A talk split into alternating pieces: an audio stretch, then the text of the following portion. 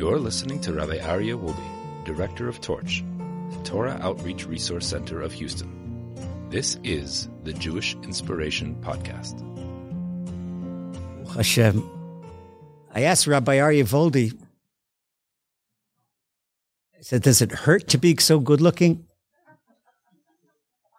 I would know. I look in uh, San Antonio and my nose looks at New Orleans. Hashem. But the, tonight we're going to talk about the second chance. The people that don't have a smile on their face. Thank you so much, Allah. Thank you. People don't have a smile on their face. Why? They're in a rut. Something in their lives they're not happy with. Something in their lives. Gotta have a smile on your face. Rabbi Nachman of Breslev says, if you believe that you could ruin something, believe that you could rectify. And there's something very interesting according to Kabbalah. Rabbi Shimon Bar Yochai, the priest in his Lag BaOmer, and that's the Yortzeit, the anniversary of his death. And that's when all the curtailment of joy in the days that we call the Omer, that's when all ends. All of a sudden, Rabbi, Rabbi Shimon Bar Yochai and Lag BaOmer, for now, we have 33 days where we can't have weddings. We can't listen to music. We can't sing and dance with instruments. Okay, now, what, what's the great thing about Rabbi Shimon Bar Yochai? Rabbi Shimon Bar Yochai, he taught us the esoteric side of Torah and the innermost workings of the soul. Now, there's something very interesting that he teaches. He says that every single moment, you read Genesis, in the beginning, the Almighty created the world. Uh uh-uh. uh Not just in the beginning, it's the whole time, every single moment. The world is recreated every single moment. You're given a new life force. You can't live on your heartbeat from a second ago. You can't live on your breath from a minute ago. You have to have a new heartbeat and a new breath. And your, your, body is dynamic. Your body's all the time changing. You see if someone is a, an EKG, you see the difference between your pulse, your diastolic blood pressure, your systolic. You see the difference all the time. Dynamic, dynamic, dynamic. You see a person on a CAT scan, they take a picture of the brain and see the impulses. Wow, the brain impulse. That's really something crazy. Every single brain impulse, and it takes about 90 million brain impulses to raise that finger 90 degrees. It, it's mind boggling. That is the Almighty controlling every single brain impulse. Because if the Almighty takes away his divine direction, the nations call it divine providence. I don't like the word divine providence, a divine direction, because the first principle of Emunah, the first principle of our faith is that I believe with a full and complete belief that the Almighty, blessed is He, He is creator and director of all of creation, every living thing. And He alone did, does, and will do every deed. That's the key to happiness. That's uh, nobody could do any harm. It's all going by the mind. Now, if you take uh, uh, your poodle and somebody does something nasty, hits the poodle. By the way, that's a people ask me about cruelty to animals. That's a violation of Torah. That's what Torah is very serious about about cruelty to animals. But somebody did something bad about that. The, the, the poodle, okay, nice pooch, is smart as a poodle might be. He still has basic, according to Kabbalah, he has a basic animal soul. He doesn't have, he can't speak because to have, have a speak, you have to have an intermediate soul. It's called, the basic animal is called nefesh. And the intermediate soul that has the power of speech, that's only human beings, that's called ruach. And then there's the divine soul, which enables us to connect with the Almighty. That's called neshama. Right? This, uh, the little man is basic nefesh. So what, the, with the basic animal soul, he doesn't think, it's instinct. Like Pavlov's dog. Pavlov knew how to pattern his dog according to ringing a bell and giving him a treat.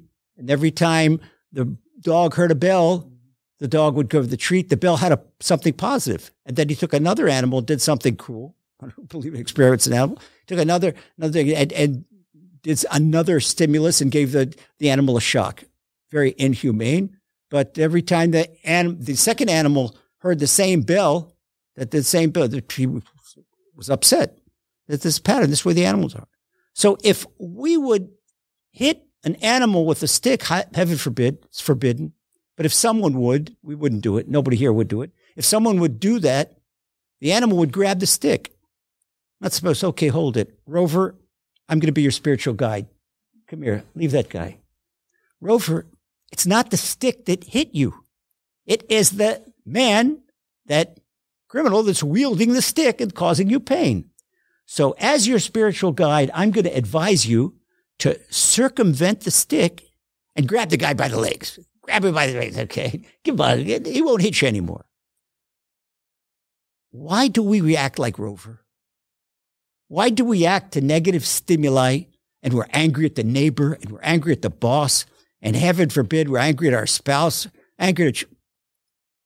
Know what a present is to, to be married, have a spouse? What a present is, a gift, have children. And people are supposed to be angry at their children. Do you realize what, what the damage that does? We, we don't like people to be angry at us. Why do we go and turn around and do it to our children? If we have any grief in life, it's all from the Almighty. And it's all for the best because He's trying to teach us a lesson. So he teach us a lesson. He's saying, my beloved son, my beloved daughter, my beloved son, beloved daughter, he's our father in heaven. And that is the real deal. He is our father in heaven. It's not just something nice. When I say father in heaven, the Talmud says that there's three partners to a person, bring a person into the world.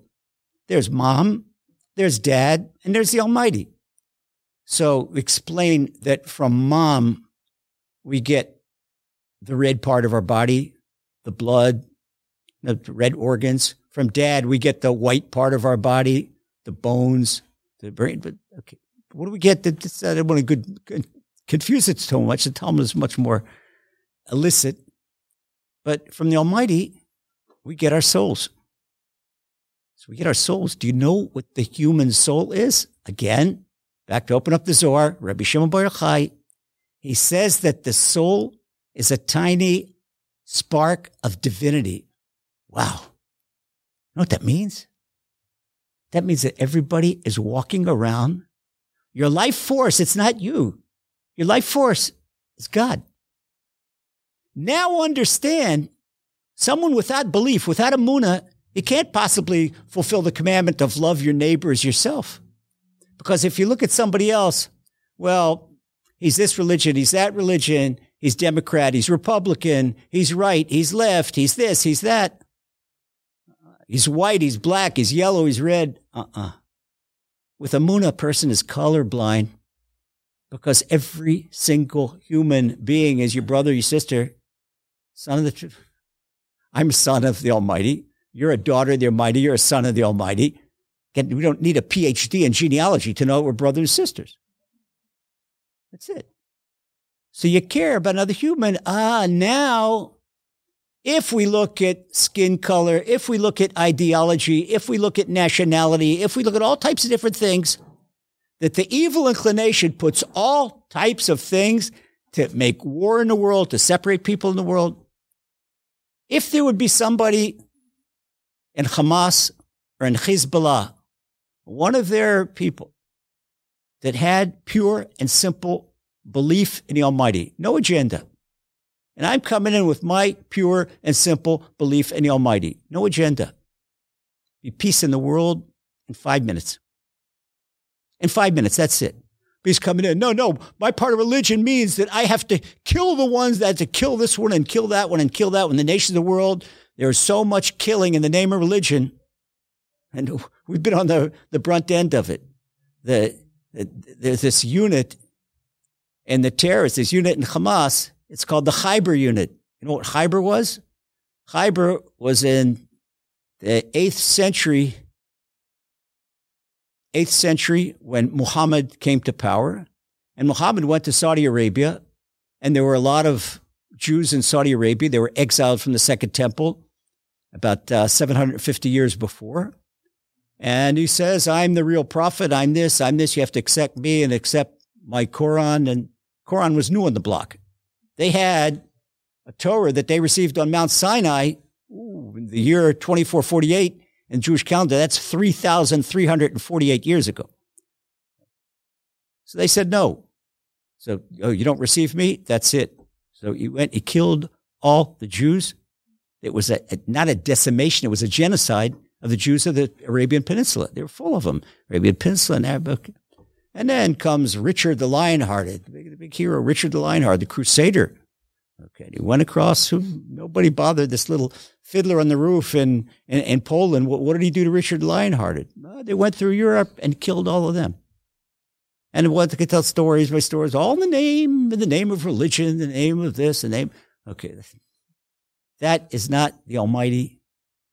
And that's not. I have a young lady here in Texas and a wonderful, wonderful family. And the family became Noahides. You know what Noahides are? Okay. Noahides are wonderful people. They're called the righteous of the nations. That the Noahides accept. There's seven Noahide commandments, but there's really many more. There's a, a different. They're about about 33, but seven official, the big seven. And this particular woman in Palestine, Texas. Okay. In Palestine, Texas, Carter family. Crystal allows me to tell her story. This Crystal and Wade Carter. Uh, they became Noahides, and Noahides believe in God. Nobody else. Nobody else. So one God. What we say in our prayers, Shema Yisrael, Hashem Elokeinu, Hashem Echad, Hero Israel, the Lord our God, Lord is one. One God.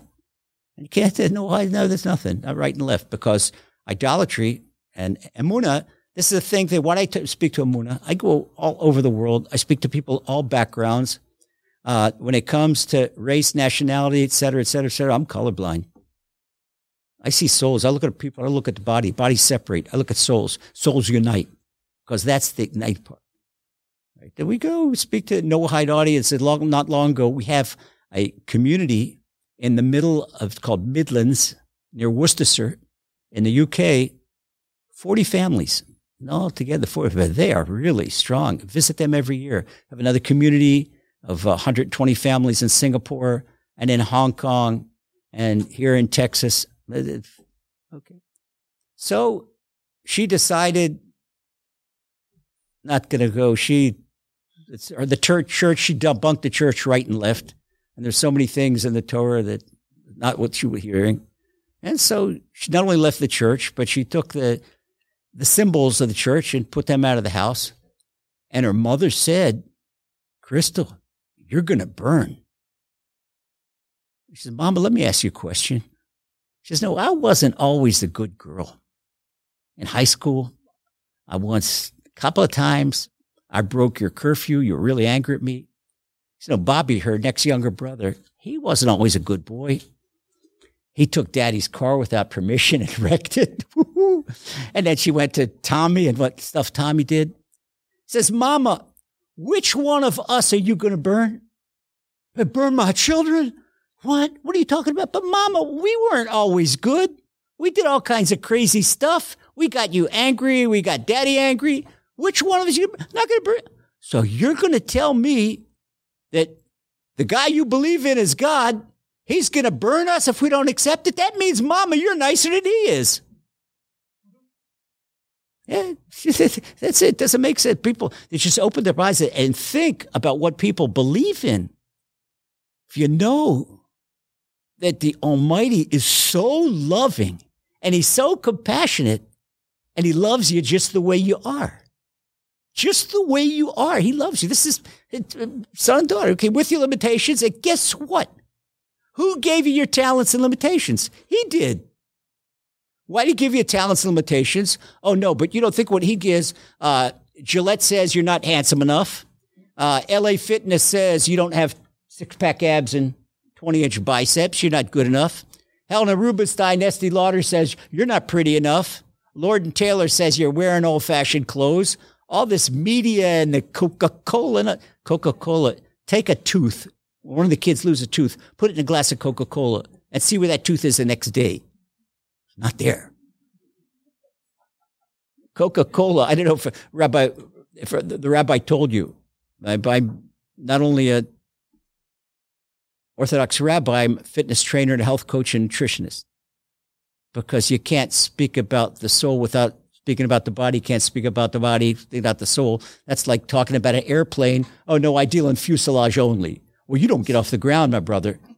Okay. And the other guy says, Oh, I'm a mechanic. I don't, don't bother me with the tin stuff. Well, you're not going to fly. you're just going to rev your engine up, make a whole lot of noise.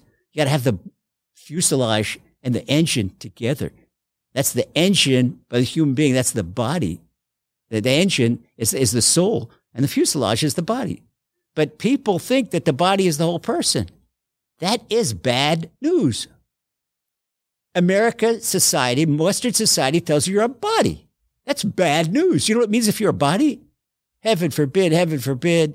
Every day is more clinical depression because every day is a day closer to the guy's funeral. That's what you live for? One day, check. So hold it, hold it. Wait a second. Let's make sense of this. Talk about the creator, talk about divine creator, and he's omniscient. And the creator made such a magnificent, magnificent apparatus called the human body that the flexibility of the human eyes and the ability of human eyes, NASA has no camera as sophisticated as human eyes. Nothing. And we go one by one the systems, the heart, the lungs, the digestive system, one by one. So let's stop and think. The Almighty made this fantastic, fantastic system, so intricate, and people think it's happenstance. Happenstance. Anybody ever learn Russian literature? You ever heard of Leon Tolstoy? Tolstoy bought a book, War and Peace. Classic Russian book. How about if told somebody that Tolstoy one day walked into then they had the Gutenberg presses, it's great and you had to be typesetting. So Tolstoy came in, he took a big sack and filled it full of these letters, and he threw it into the printing press, and out came War and Peace. Who would believe that? Why do people believe that, uh, oh, all of a sudden this big bang happened or something happened and the world came in? The world came in, or, or people believe something more stupid, uh, that, where man comes from the monkey, and they teach that stuff. Tell a story. There was once a great rabbi in Israel in the 1950s. His name was Rabbi Yecheskel Avramsky, and he was on a plane with one of the ministers of the Israeli government, and a really anti-religious party and non-religious, but they were sitting in one or the other, and he hated the religious. He didn't hate anybody; just nothing to do with this minister. But the minister couldn't help seeing Rabbi Avramsky was sitting in the first class, and his son, his grandson, were in tours. But every five minutes, the son would come or the grandson would come. Daddy, are you okay? Uh, Grandpa, you okay? You need something. You need something to drink. You need something that can help you. And here he's seeing this unbelievable honor their father, honor their grandfather. And he says to him in the middle, he says, Rabbi, you know, I'm not uh, one of your followers, certainly not. And I guess you call me a proponent. Our political party is a very leftist, we're strongly against the, the religious parties. But I can't help, I can't help wondering and being amazed at the amount of respect and honor your son and your grandson give you. So he says to him, he said, Mr. Meshel, the minister's name was Ruham Meshel. He was first head of the, the labor unions in Israel, and he became a minister, minister of labor and the labor government. He says there's a difference between you and me and difference when you educate your kids the way I educate my kids.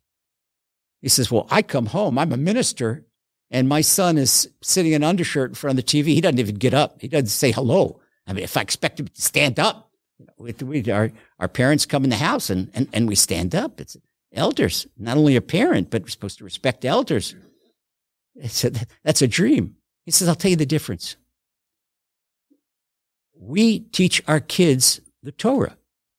And our kids learn that they are descendants of Abraham, Isaac, and Jacob, Sarah, Rebecca, Rachel, and Leah, our three patriarchs and our four matriarchs. And if you learn about them, they're such admirable characters. So they want to be closer. They want to be closer. So every generation is a generation closer to Sarah, Rebecca, Rachel, and Leah, Abraham, Isaac, and Jacob. Going to get closer. It's a generation closer to King David, generation closer to Moses. Okay, so this was. You teach your kids that they're descendants of the chimpanzee, the orangutan, and the gorilla. Now you tell me what shit he wants to stop being human and get a generation closer. You are a generation closer to the chimpanzee, the orangutan, and the gorilla. And that's why you don't have respect. This is the whole difference between our mindset when we don't cling to political correctness and we don't cling to fads and have a truth, have a truth.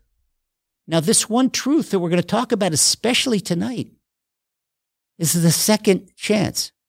People come to me with a difficulty. Okay, say wipe away, wipe away the past. It does not exist anymore. From this moment, to declare a new beginning. What do you mean, new beginning?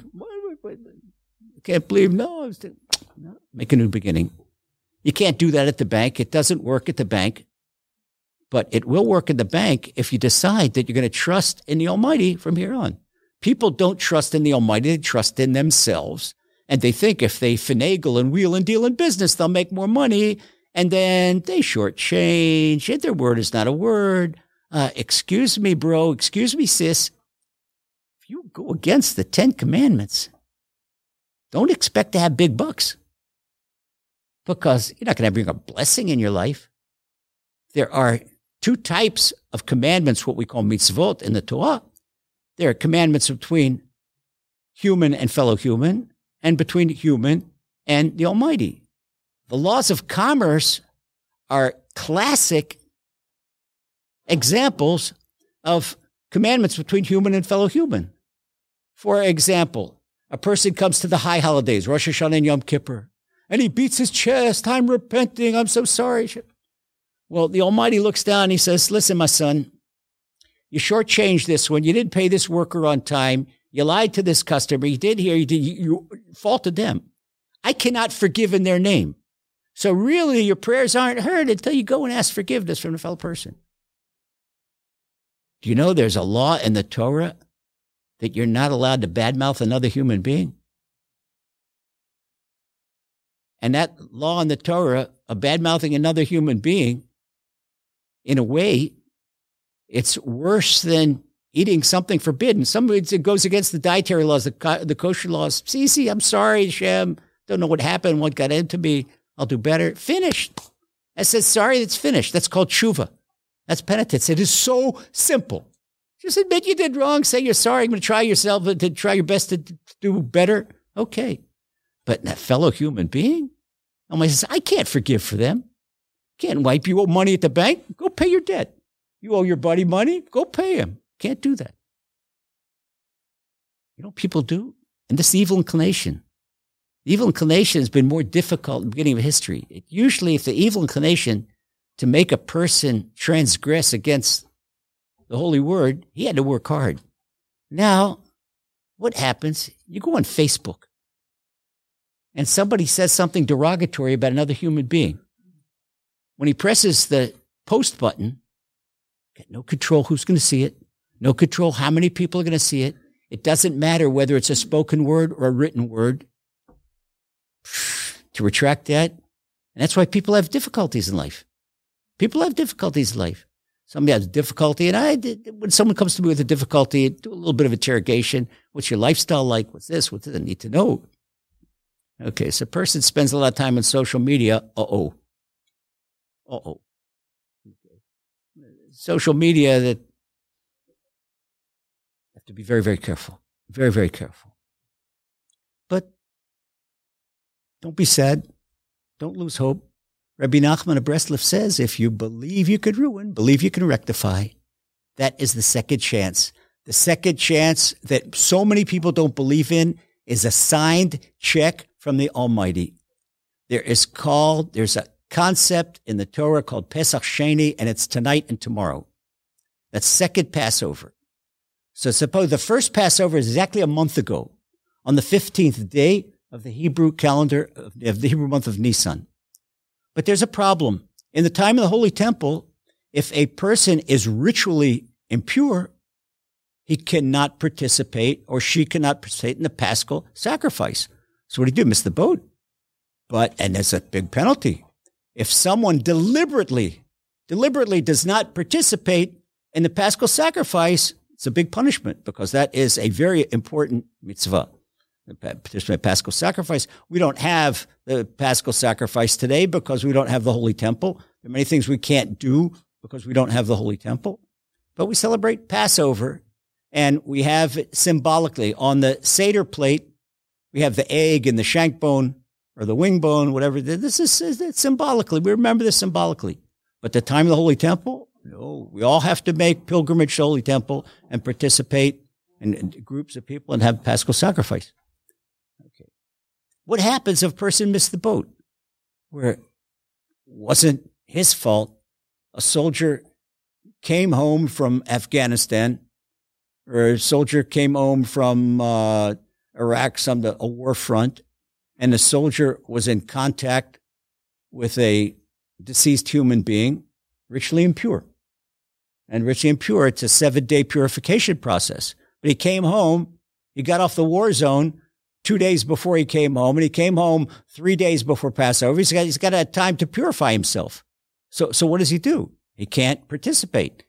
Well, it, it it's not his fault. It's called duress.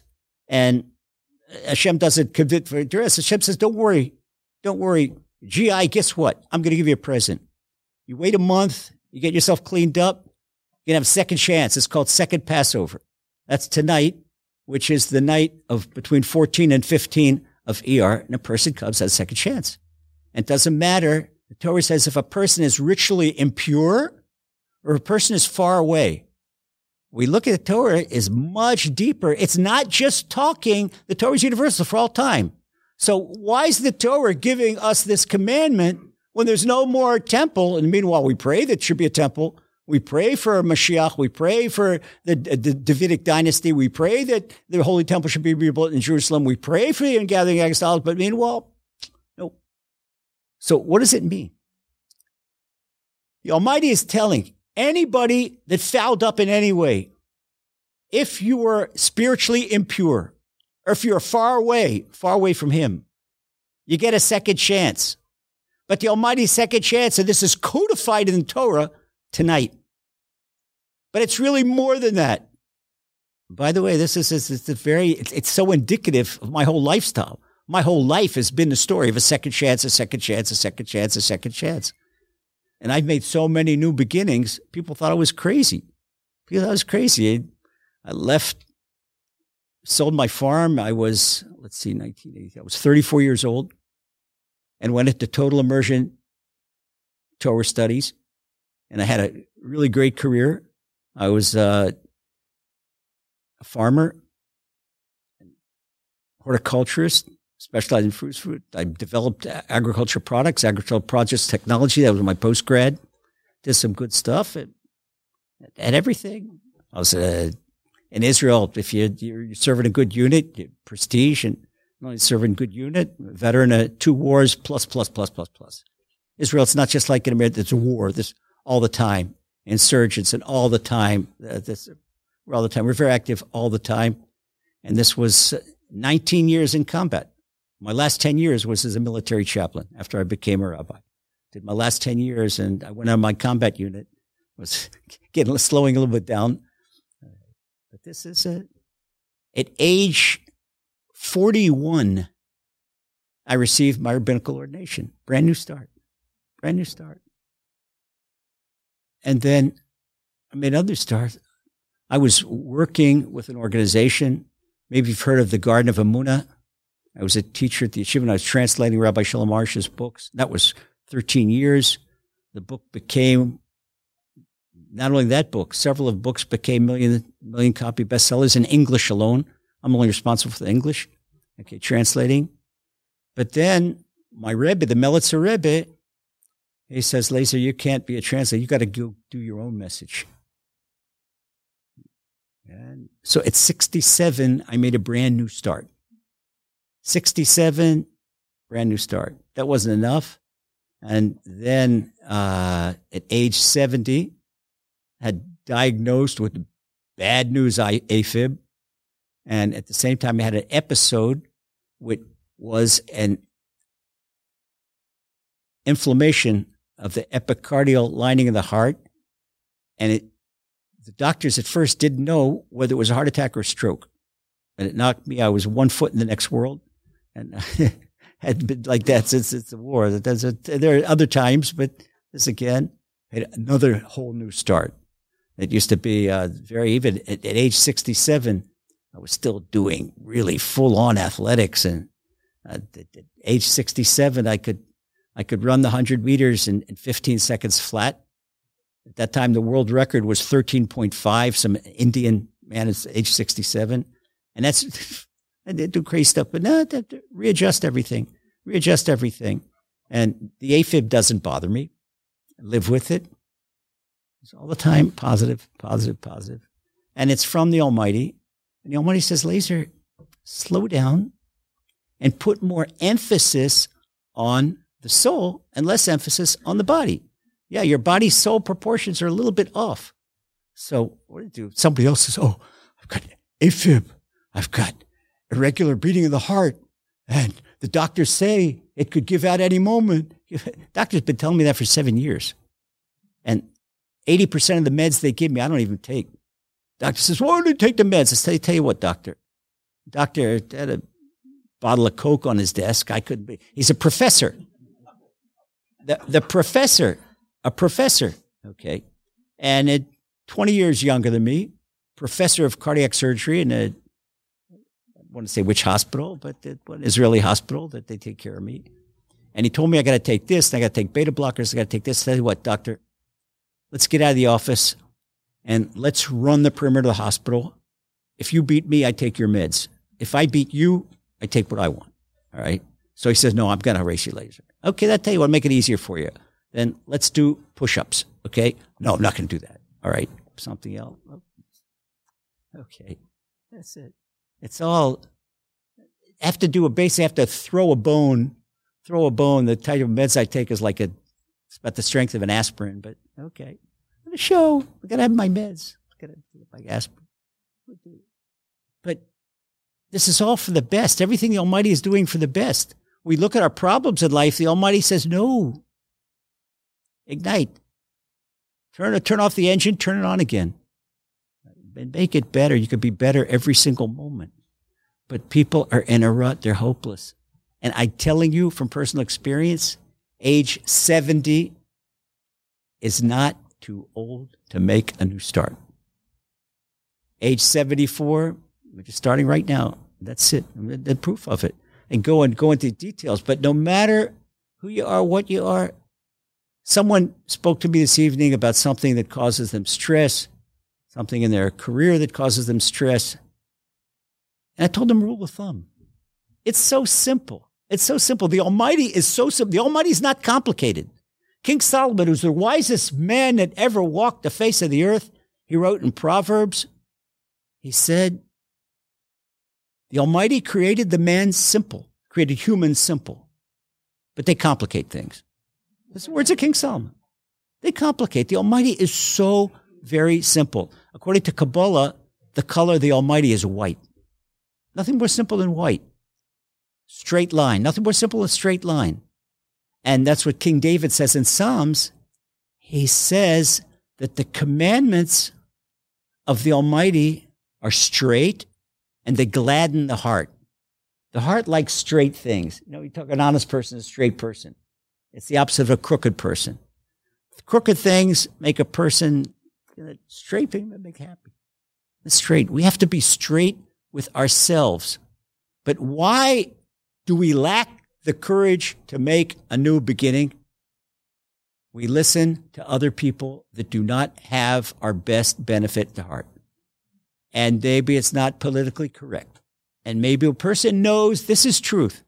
Person knows I have to, okay, I heard, I, I, know this is truth, but I'm not living my life that way. Why? I'm going to lose my friends. I'm going to do this and that. How about lose yourself? What about your sleep at night where you put your head on the pillow? So what do you put your head on the pillow? And by the time you count, you count sheep, you're not going to get to the 10th sheep. You're bye bye. You're in never ever dreamland. And people, what, what are they living for? Look at so many people. And the younger they go, the worse it is. It's only, you know, usually it used to be old people are bent over. But old people, people our age, they're not hooked on smartphones. I don't care if I forgot my phone, didn't forget my phone, leave it at home at phone. I don't take my phone to synagogue. I don't take my phone here. My phone is not here.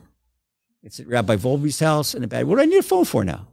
Going to care. Somebody calls me. I'm not going to look at, oh, a text message. Uh, oh, somebody, beep, beep, beep. Oh, there's a WhatsApp. Beep, beep, beep. There's somebody Facebook. Beep, beep, beep. Somebody commented here. And they're slaves to the phone. And you look at people, young people, they're walking around with kyphosis. And they look, they're, they're, but people think that, that Darwin is right because they have the posture of orangutans, walk bent, bent over because they're all the time looking at the smartphone. That's no life. Your smartphone telling you who you are and if you're good and if you're not good and you're good enough and not good enough. And, and, and you see the guy on, on the YouTube or the woman in the YouTube, she's more beautiful. I asked people today in the morning lesson, I said, what do you think the worst evil inclination in the world is? Don't answer. You got the smirk in your face. Everybody thinks, no, what you're thinking, that's number two. The worst evil inclination in the world is when you look in the mirror and you say, I'm not good enough. Uh uh-uh. uh I can look at it. Hashem. Thank you, Hashem. That's lovely people in this room that I've had the privilege to know before. And they're new people that I have the privilege to meet now. But I'm looking at smiles. I can tell you one thing. Each one is unique. Each one is individual. And you know what that smile shows me? Shows me what the fingerprint shows me. The fingerprint, the thumbprint, that is the artist's signature that it's an original. It's not a copy. It had been mass produced and it's unique. Nobody else has that same. Nobody else has that same chromosome map. Nobody else. Which means nobody can judge you. Nobody can tell who you are. Nobody could tell you what to do. In order to know who you are and what to do, you have to be in contact with your soul. You have to realize that you're a soul, not a body. That's the great news.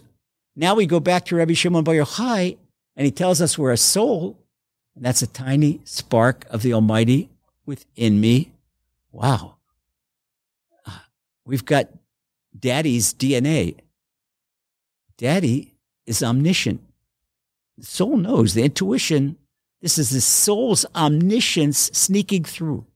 A lot of times when you have a premonition or an intuition and it turned out true, where'd you come from? Didn't come from your body, came from your soul. At that moment, you were connected with the Almighty. You feel, you feel something and if it's not a good premonition or God good, if it's something that, that's negative, it can also, if a person is hooked to, to the evil side, that come from that. But there's a difference. How do you know if it's from the good side or the evil side? King Solomon tells us that also. The evil side is a nag. All the time nags in your ear, this, that, that. The good side is like a little whisper. He says it in Song of Songs. It's like sneak a little whisper, and you feel this warmth and boom, right away it leaves. That's, that's your soul coming through. That's the Almighty illuminating your soul. And the great thing, so we said it's omniscient. Oh, but greater than its omniscience, it's eternal. Your soul never dies. That's what enables you to be optimistic because your soul never dies. You're never going to die. You're never going to die. So how does a soul not die? People bring children into the world and they teach their children. It's a commandment in the Torah. You shall teach your children. Uh, teach, and so many parents, that, that's become out of style also. How many parents sit with their children, speak to the children? No, here's a Game Boy. No, go buy this. No, go do this, do that. Leave me alone. Why? Because mommy's on her cell phone and daddy's on his cell phone. And you see, I, I get marital problems, marital couple the kids get married, you would not believe how many people in their 50s, after the youngest child gets married, and all of a sudden they're on swords. They, they look, they don't, they don't, know what, they don't know what to talk about. They come to the dinner table with phones. You don't come to the dinner table with the phone. That's so insulting. You get your, your partner, you sit and you have uh, at least, at least a minimum, minimum, minimum a half hour of intimacy when I'm talking about intimacy, I'm talking about souls touching. How does souls touch? By way of communication. Okay, that's intimacy. That's otherwise the other type of intimacy that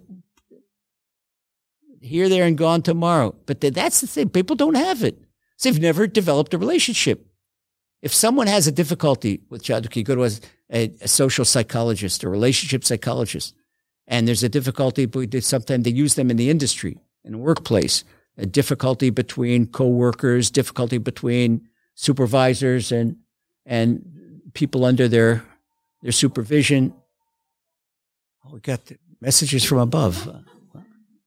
Okay. Yeah, that's disconcerted the cell phones. Turn them off. I promise. The only one that's going to send you cell phone messages now is the evil inclination, because the evil inclination does not want you to hear what I got to say. Because if you hear what I got to say, it's going to put a smile on your face. And no, he wants he wants you to be one of the 60 million clinically depressed Americans. That's fine. You know why? Because if you're clinically depressed, you can't get close to the Almighty. Because sadness is an expression. We said the first principle of Emuna, he alone did, does, and will do everything. So when a person is sad, it's an expression that he or she doesn't like the way the Almighty runs the world. That's pretty insulting. When a person is happy, no matter what, it, he or she likes the way that the Almighty runs the world. And that's it. You know what happens when a person's happy? You say, thank you for the difficulties. Eh, thank you for the difficulties. If it, if it were, if it were not for my cardiac difficulties, didn't stop me from being in the gym today on my birthday, doing a really good workout that maybe people 40 years younger than me would have difficulty doing. Didn't stop. But it helped me in my body soul priorities. And if I would have had a healthy heart and I would still be putting, I guaranteed, being honest with myself, I'd be putting much too much emphasis on body, which the body, that's going to be the fertilizer. It's going to go back in and be an NP and K in the ground. Disagree. That, that's, that's all it's about. Okay, from dust to dust. Uh-huh. Soul. The soul. You have your, your students, the people you've influenced, lives you've touched. The lives you've touched. How do you touch someone's life? You can't touch their life with your finger. You could touch their finger with your finger. How do you touch somebody's life? You've said something, you've shown something, you've taught them something to influence their life, to change their life for the better. You know what that means? They take that little part of the soul that you gave them. And this is a great part of the thing. You give your money, you've got less. If you've got $100 in your pocket, you give somebody $10, you're left with 90. The soul doesn't work like that. Suppose you have, I, would say this is just a metaphor—a 100 sparks of divinity that your soul has 100 sparks of divinity. And you influence somebody's life and you give them five sparks, you pick them up from depression. Uh, you don't lose that. They're replenished right away, not even more. The Almighty says, Oh, you're giving out sparks? You're bringing people happiness? You're being close to me? Take more. You get more than your portion. It's the exact opposite. Not only is your soul depleted, your soul is strengthened. What does it mean when a soul is strengthened? It illuminates more. And you see it in Hebrew, uh, for a person, a happy person, they call it an illuminated soul. Nishmato me'irat, his soul illuminates. And this is this the, the illumination mentioned Estee Lauder and Helen Rubinstein. They do not have a makeup that can make a woman so beautiful as the spark of emunah, her belief in the Almighty. Wow, that, that's it. She's the more strength of that. People who are strong believers, and when I say strong believers, not just uh, you know, they're fanatic on the religious side, but that they cheat people in business. That's not a believer. Because someone doesn't do honest business, he thinks that during the day the Almighty's not with him. That's not emuna. That's not faith. When person from day to night, everything, what he lives his life with the Almighty. And we call the Almighty, we don't like to say the word God outside the context of prayer. So we say Hashem, which in Hebrew means the name. And this way we refer to the Almighty as Hashem. And so I think, Hashem, what do you want me to do? Hashem, is this what we want to say? Hashem, this is. Uh, last night, I met a person for the first time in my life. They have all the stuff that is politically correct. The Torah calls it abominations. But politically correct that, that Hashem creates a person in a certain manner and I'm not politically correct. Okay, so if I insult anybody, excuse me, but I'm just talking about Torah, this pure Torah, and we're not being politically correct. Okay, so if I met someone that had a different inclination with what he or she was born in, and they wanted to change it. And the mother and the person, they came to me. And at first I listened and I was silent because I'm not judgmental. I just listened. And she says to me, Rabbi, how come you're not reacting? And I said, my worst nightmare is insulting another human being. So this is something I never personally never been in contact with. I've been a lot of years, but ne- never been in contact with a particular individual like this. But at that time, all I saw was a soul. All I saw was a soul. Instant love. You, people could say, you know, some religion, no, this, not that. Instant love. Love that person. Love the mama. Loved her child. Felt the mama's love for her child. Okay, so the child is. But even then, it's always a chance to rectify, always a chance to do something. Sometimes we do things, we try to rectify the body, but it's the soul that needs the rectification. It's the soul that needs the second chance. Give the soul a second chance. Let's stop and think. We know the, we just learned the, on a, standing on one foot, encapsulated that the soul is eternal, that the body is finite, I much prefer an eternal life than a finite life. Finite life is pretty bleak. Okay. And now let's readjust priorities. So if I readjust my priorities, like this happened several times in my life, I remember when, uh, when I came out of my second war alive, I'd made a major adjustment of priorities and gave up one career and went into a, a spiritual, a learning process, entire learning process all the time. And guess what? When you make a new start, that the Almighty gives you at every given moment a new start, and I'll prove that in a moment also, you're young.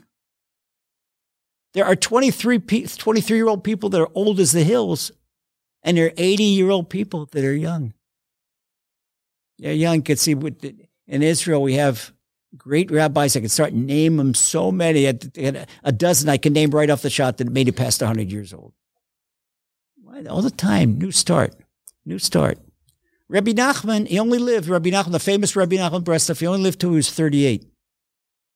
But Rabbi Nachman, okay, according to the doctors, he died of tuberculosis. Back then, they didn't have a solution for tuberculosis. But Rabbi Nachman said, no, spiritually, yeah, he had a terrible cough. He coughed up blood. and forbid he had it was difficult. But they asked Rebbe, what, what's the matter with you? You're such a holy man. Why is the Almighty doing? He said, not the, the Almighty. It's the Almighty. The Almighty knows that a day that I don't make a new start, it's not a day for me. So what do you mean make a new start every day? Okay, imagine that, oh, you guys are Astro fans, right? That baseball is king in Houston. Okay. Imagine that this guy is playing A League minors and he's a 400 hitter in A League minors. So the Astros need a left fielder and he's a great left fielder too. So they call him up to the majors. He skips the double A league and skips the triple A league. He jumps right from the A league and he's paying for, I don't know, Tucson and he comes up and it comes up to the Astros. he goes to the Astros and he goes up to mound. Wow, does he have a rough first month. Okay, he goes up to bat, hitting 250. He says, wow, I went from a 400 hitter to a 250 hitter. I'm terrible. Said, no, you're not. See, you're a rookie. It's your first month in the majors. You get used to those 100 mile hour fastballs and you'll get better. Pretty respectable. So it means that 250 in the majors is much more respectable than 400 in the minors. Okay, have you ever seen a minor league hitter in 400 make it into Hall of Fame? No. no, he's got to do that in majors, like a guy like Ted Williams from the Boston Red Sox, way back, way back. What does that mean? It means when we go up on a higher spiritual rung, our life is harder. It's more challenging. The Olympic finals are much more difficult than the semifinals and the quarterfinals, A finals. The harder you go, you're against people that they won their bouts also. And in the Olympic finals, it's tough competition. We go higher. Rabbi Nachman said, if I can't go higher every single day, it's not a life for me. Because going higher means getting close to the Almighty. And getting close to the Almighty, this is the world of opposition. But here's the thing proximity to the Almighty cannot be done in the next world. The next world, a person is frozen in whatever they've said. Okay, these are your accomplishments. That's fine. Here is your villa. Here is your estate. Here in the next world, this and that. But here we could do the climbing. We do the climbing by making the new start. And the new start is a promise. It's, it's, it's nice, but how do you make a new start? Mentioned very at the beginning about time with Rabbi Shimon Bar Yochai. Rabbi Shimon Bar Yochai says, just as every heartbeat is new, every second is a new creation and no brainer that every minute and every hour. So if it's a new creation, what's a new creation? That the Almighty runs the world by combinations of His name. It's, I don't want to go into Kabbalah because it's confusing, but every single moment is a new opportunity in life. I could decide today, right now, I want to be better. Okay. Father in heaven, help me be better. Father in heaven, help me get close to you. So what's a new beginning? Maybe I haven't been my happiest. You know, I've been the happiest. I got a gift for everybody. Wherever I go, I bring a gift. Some people, they, they we don't charge money and we don't charge that. No speaker's fees. No. Abraham and Sarah brought people into their tent and didn't charge speaker fees. My Rebbe, the Melitzer Rebbe, a holy man, doesn't charge speaker fees. Because if you want to touch somebody's soul, you got to get your hand off their wallet. They don't go together.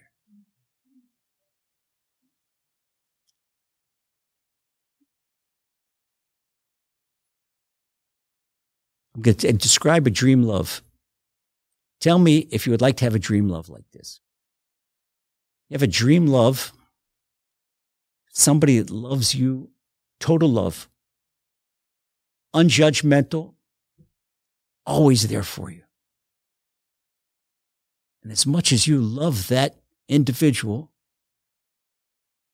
he loves you a hundred times back, or she loves you a hundred times back. You say, that's impossible. That's why you to, how come, uh, okay, yeah, it's a dream. I would love to have that. How come I can't find that? Because looking in the wrong place. Looking in the wrong place. I'm not talking about religion. I'm not talking about religious. That's a, a single law. The only laws we spoke about are loving each other and being fair in commerce, etc. But if I want to have a new beginning, I need to establish a relationship with my true love. That's Hashem. You're not going to find that love anywhere else. And this is what Rabbi Akiva Rabbi Akiva, we see where did our martyrs in history, Rabbi Akiva, the Romans, I, I can't even describe what they did to him. It's too graphic. It's in the Talmud. And we talk about this on the day of calamity, the ninth of Av, which we call Tisha B'Av. And that that day, both holy temples, the first holy temple and the second holy temple were both destroyed. That's a day of calamity, worst day in Jewish history. The Romans took Rabbi Akiva and put him up on a stake and did the worst torture where you take the Hamas, Hezbollah, the Chinese, the Russians, they couldn't dream of the torture what the Romans did to him. And he had a smile on his face. While they were torturing him, they took his students. And there was a soldier, two soldiers and each student, they're forcing them to look at the Rebbe. I could tell you that a person like the, we mentioned before, the Talmud says that there's three partners to a person: mom, dad, and the Almighty. Okay. When you have your spiritual guide, your Rebbe, you love him like you do a parent even more because he brings your soul closer to God. What, what I learned all my years of understudy by the Melitzer Rebbe, it's priceless, priceless, priceless. And it's not always easy, not always easy, demanding. Okay. But uh, get, get a smile from him. I go, and everything I write, everything that's got to go, got to get his approval. You'll see in the books, it's got his approbation. Holy man, respect. When he's got a cold, I get upset. Where, Rebbe, how you feeling? Rebbe, what's the cold? The wheezing, this and that. And I say, well, listen, make you tea. Like, very, very concerned, very concerned. Rabbi Akiva had a smile on his face. The students were screaming out, Rebbe, how can they doing this torture? I give a smile on your face. He said, Every day when I say the Shema prayer, we say it comes from the Torah. You should love Hashem with all your heart and all your soul and all your might. He says, I've waited 120 years to do that. Now that the Almighty gives me an opportunity, I'm going to be sad. I can live, not just talk the talk, but walk the walk. I can live this. This was his level of immunity, of, of, of. that reminds me, people say, you know, there's, there's pediatrists and cardiologists and the, the, different types of doctors, oncologists and rabbis. There's synagogue rabbis and city rabbis and yeshiva rabbis. People ask me, what kind of rabbi are you? I say, an em- immunologist. Okay, that's talk about Emunah, live Emunah. This was Rebbe Akiva's Emunah. He was so attuned with the Almighty that if this is what it is, and this is this holds it, this what what this was, this was what we call a malitz yosher. This was a it's a proper word to translate that. It is like an atonement, like money in the bank for all future generations. Because of the merit of Rebbe Akiva, when there is a decision between stern judgment and stiff judgment. That's why we remind this on Yom Kippur, because this is what happened on Yom Kippur. And we remind Hashem on Tisha B'Av about these martyrs. And we do that to invoke divine compassion. So people say, well, when you, when you give love to the Almighty, guess what happens? King David writes in Psalm 121, Hashem Tzilcha, Hashem is your shadow.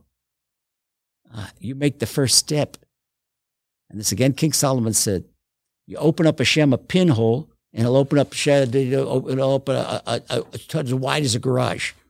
It's a two car garage. You open up a pinhole. Give the Almighty a little pinhole to let his light come into your life, and it'll open up wide, which means guaranteed a person makes a step toward the Almighty to love the Almighty, boy, you get 100 times back, plus more 100 times. People sometimes you get people complain and depressed. The person comes in, young man comes in, Rabbi, my life's not worth living. I said, What's the matter? I said, See, you pulled up in a in a BMW convertible, red convertible, and okay, you've got money, right? Yeah, but uh, my my girlfriend left me. My girlfriend, your girlfriend left. That's of the best. So give you the best. I'm brokenhearted. He says, uh, maybe she's a nice looking girl, this and that. She would not have been a good wife. She's not a good mother and the Almighty knows what you do, and he had her break up. This is good news week. No, but my wife isn't worth living. I said, come here. I feel his chest. I don't feel a pacemaker. Feels kid, no dialysis. Let's see, a, excuse me, uh, a, a, bag in your trousers. You've got, got control of yourself and this and that. You know how many people don't have what you have? Two eyes, not glasses, and you're not wearing hearing aids like I am. It's, years of explosions, and then in the older age after 60, just was paying the dues from all the years of explosions and gunfire. Okay. And I'll tell you one thing there is nothing, talked about the eyes, there's nothing as effective as your natural manufacturer's equipment. No hearing aids, it's sophisticated, very sophisticated. Okay, the hearing aids are Bluetooth. I get the telephone right in my hearing aids, get messages right in my hearing aids. Right there nowhere near nowhere near the human ear. No eyeglasses and multifocals, nowhere near the human eyes. And that's why people are going to have laser operations and uh, no, no, no fun, pun intended. Okay. But I want to do a laser operation on people's souls to open them up, get them out of Facebook and Twitter and get them into the Almighty. Get them out of finite and get them out of depression and out of political correctness and out of what other people care about you. What does it matter if somebody puts a like on your post? People live for these likes. Uh-huh. They live for these likes. Like me, like me, like me. This is this is your self-image. Like self-image is when you can look in a mirror and you can smile. And if you don't know how to smile, practice.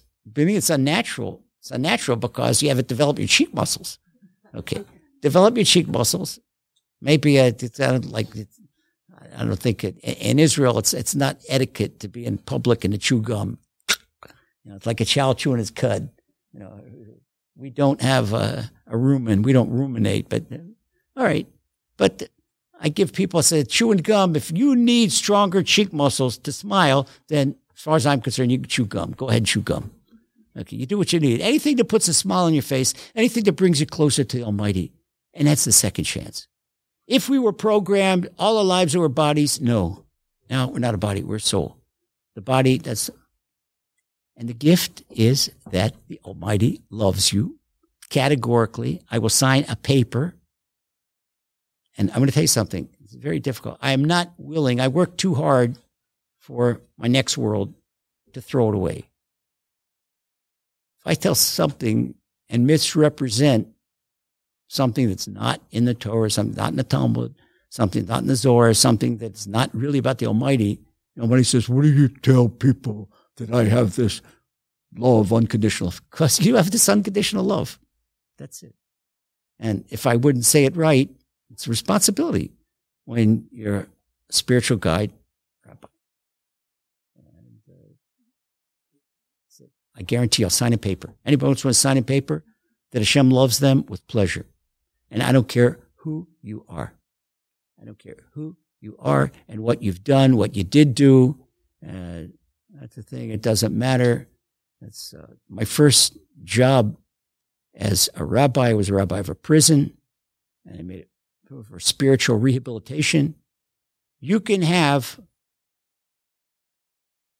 10,000 Texas Rangers on the highway, and they're not going to prevent accidents. They're giving out speeding tickets or this and that.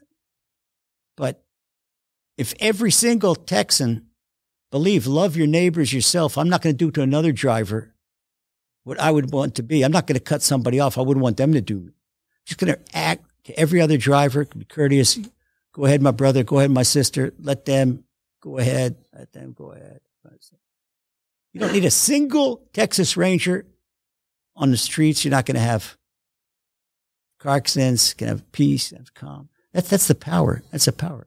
So before we make peace with other people, we got to make peace with ourselves. And the peace treaty is ourselves. We got to peace with our own souls. We cannot make our souls happy by looking for body solutions. That don't work like that. Look for a solution to the soul. When a soul is not happy, it is suffering from spiritual malnutrition. It needs vitamin E. That's emunah. That's its connection. So really, emunah, the translation is not faith, it's your personal connection with the Almighty between your soul. So that's the second gift. Almighty loves you. Second gift. Guess what? You could talk to Him in your own words whenever you want, day or night.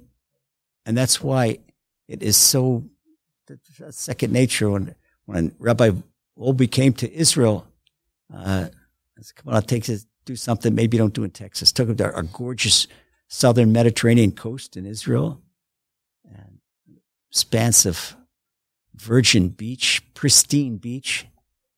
And what do we do here? Talk to the Almighty. And if you listen to the rhythm of the waves, you can listen to all of creation singing His name. All of creation. This is if if you don't have the song of creation, what we call Perek Shira, Google the song of creation, and you'll see that King David wrote a book about how every creation animal, mineral, plant, and human. How that they praises Hashem. They all praise Hashem. If you can hear attuned to creation, King David could hear that. King David could hear the lamb and the, the stones talking and trees talking, and and even 350 years ago, his descendant, the Baal Shem Tov, Rabbi Israel Baal Shem Tov, who's the founder of the Hasidic movement, that's what we hold by. Uh, and my Rebbe is a seventh generation great grand, eighth generation great grandson of the Baal Shem Tov. Uh, this is a straight tradition that you can, people are strong enough in tune that they can hear that.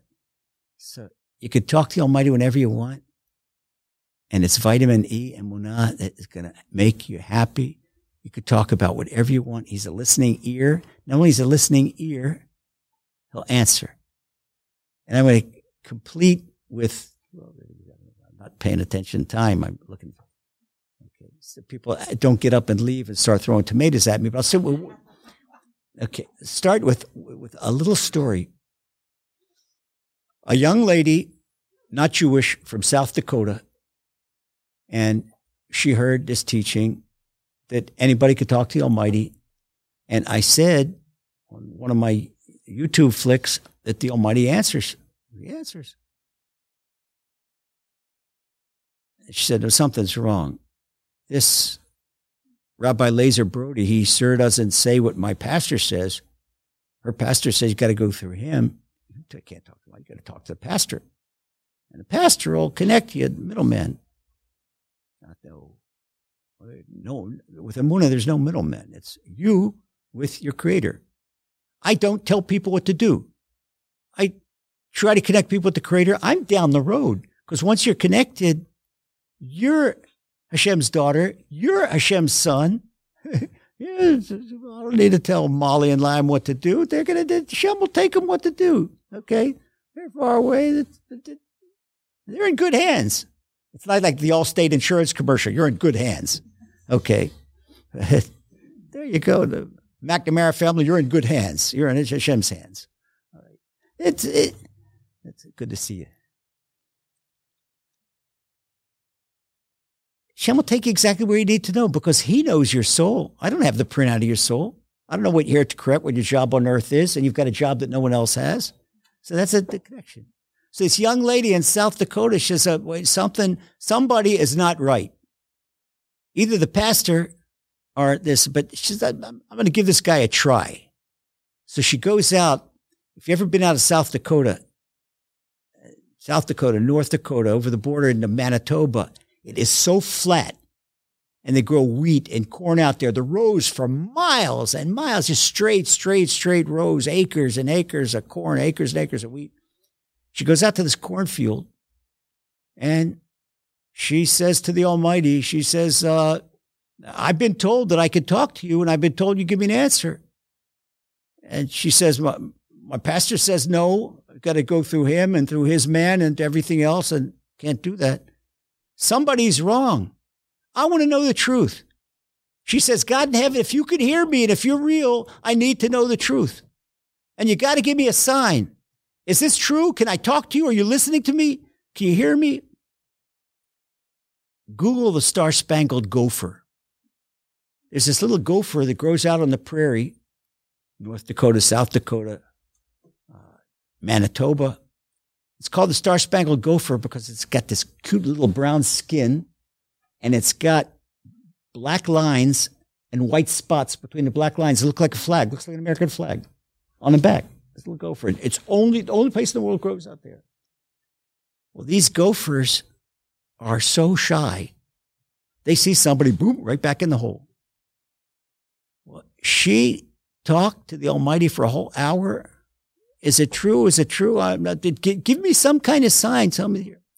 Right away, right in front of her, about maybe 10 feet in front of her, the star spangled gopher pops out of his hole looks at her, stands on two, and smiles. You ever see a gopher smile? I never see a gopher smile. Okay, and, and he went right back in. So she saw this was such an uncanny experience. We asked for that. She cried for another two hours. She cried for another two hours, and then she says, "No, I'm, she's going to go the Noahide route." Young lady in South Dakota, and it, the Almighty is just as much in South Dakota as he is in Jerusalem. He's everywhere. He's there. They just got to reach talk to him and not put him on the shelf and take him down with the Sabbath candles or, or take him down with the Hanukkah candelabra. He's that, don't put him on the shelf. Within our lives, we live. And when you live, it's so gratifying. I mean, there are trucks that go through red lights. And there are people, you know, the, the, the guy that on his grave says, I, I, I had the right of way. Uh, but you got to look out for the guy that's going through the red light. Got to be a defensive driver. Okay. the people that go through life without that, it's a pity. And then they get up to the pearly gates and they show them, why did you act like a derelict? The king's son? You're a prince, you're a princess, and you're unhappy? Why did you plug into the king? That's the king. Your Majesty, Almighty, Father in heaven, be with me. Wow. When the Almighty's with you, that's what we say in the grace after meals. Ki ein There is no deficiency to those who hold him in awe. Hold him in awe. What does it mean to hold the Almighty in awe? When you love somebody so, so much, you don't want to do anything to cause a person pain. I felt that last night. felt somebody that even if I would say a religious society, would religious society would tell me not to love that person.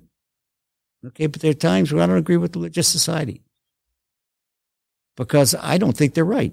Hashem loves every single soul, every single soul. And so I didn't know how to react in a situation. Thank you. Hashem is showing me. Thank you, Hashem. Showing that Lazer is not the big man on the campus. His knowledge is limited. Thank you very much. Okay. And when I don't know the right thing to say, I listen, shut up. Because if I keep my mouth closed, I'm certainly not going to say something that's insulting. Okay. So we could. And so when I have something nice to say, okay, you're allowed to open your mouth.